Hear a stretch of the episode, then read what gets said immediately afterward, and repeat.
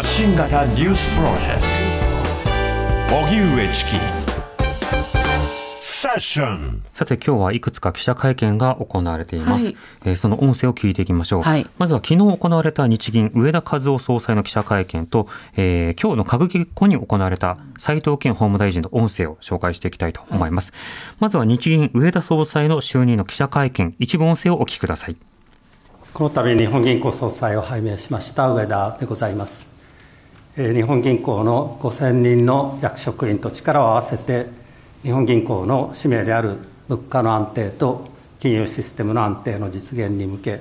力を尽くしてまいりたいと考えております。よろしくお願いします。えー国会での所信でも申し上げましたが、日本銀行にとって、また私自身にとっても、えー1998年の新日本銀行法の施行以来、25年間、物価の安定の達成は積年の課題です。これまで日本銀行は、私が過去に審議員として在籍した時期を含めて、ゼロ金利政策、時間軸政策、量的緩和政策、そして現在の量的質的金融緩和政策に至るまで、世界に先駆けてさまざまな非伝統的金融政策を実施してきました。私自身、長年、金融政策を研究対象にしてきましたし、過去審議員として政策運営や中央銀行実務にも関わりました、携わりました。こうした経験を生かして、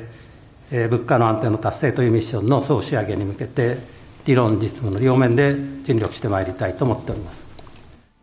はい。まあ、物価の安定、それを達成することが日銀総裁としてのまあ役割なのだというようなえー所信を発表していますね。えーその点を受けて、えー記者からいくつか質問がありましたが、えー多くの記者が同じ論点を質問していました。えー代表的なものを一つ聞いてください。毎日新聞の記者の岡と言います。えっ、と上田新総裁にお尋ねします。えっ、とまずあの確認なんですけれども、あの当面の間はあの現行の、大規模緩和路線を維持されるというお考えなんでしょうかというのをまず確認させてください。えーとそれともう一点なんですけれども。あの2%目標なんですけれども、いわゆるあの黒田さんはあの就任当初はあの2年で達成するという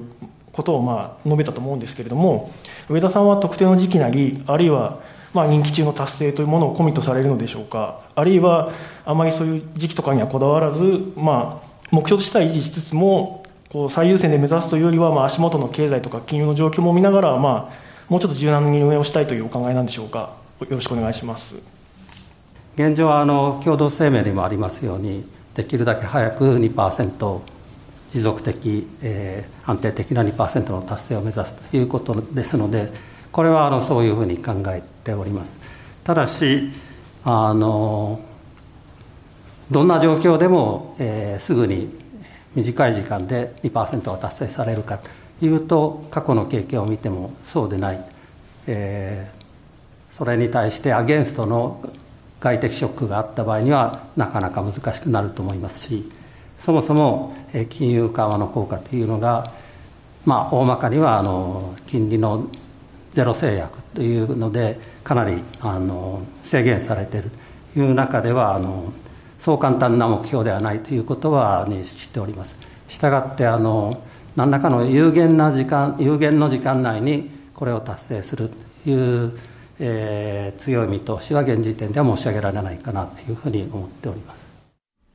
はい、えー金融政策のターゲット、えー上田上田総裁も、まあ、2%金棒で維持する、そこを目標であるということはぶれさせないよというような話をしている一方で、今、打てる政策手段というものを日銀はまあフルで使っていると。だから、新しい総裁になったというでも、新たな手を打つということはなかなか難しい、まあ、そういったような現状を示しているわけですね。まあ、そうしますと、日本の人々の、えー例えば物価であるとか消費の動向を変えていくためには、経済政策の中でも金融政策も打てる手を打っているので、財政政策の方で打つしかない。このあたりを岸田政権とどう連携していくのかが問われてくるわけですね。つまり物価の安定となった時には、金融上大きな混乱を満たさないために目標値を掲げ、それに対してさらに国債の買い入れとか、あるいは貨幣の供給とか、いろんなものを行うわけですね。あとは金利のえーコントロールとか。でも一方で人々にお金を配るっていうことや、人々からお金を取るっていうことは日銀はできないわけですよ。そうですね。お金が回りすぎてるときはお金を取ってちょっと冷やす。お金が足りないときは供給してえお金がどんどん回るようにする。こうした判断は財政政策、つまり政府しかできないことなんですね。で今、物価が一定高まってるんだけれども、これはその様々なエネルギー価格など、外側から高まっているものなので、人々のお金使いたいとか、お金が余ってるっていう状況で物価が高くなってるわけじゃなくて、先に価格が上がってしまって、じゃあそれをどう転嫁して、どう給与に反映しようかっていう順番になってるわけですね。だからこそ今は各企業に対して賃金が上がるような支援、はい、あるいは各消費者に対してある各生活者に対してお金が潤うような支援というものが必要になる。それが減税か分配かというのはこういったことになるわけですね。はい、なので、この発言の中からも、えー、ターゲットは明確なのだが、それに対して政権とどう連携するのか、そこが課題なのかなというところが見えてきますね。TBS ラディオ発信型ニュースプロジェクト。セッション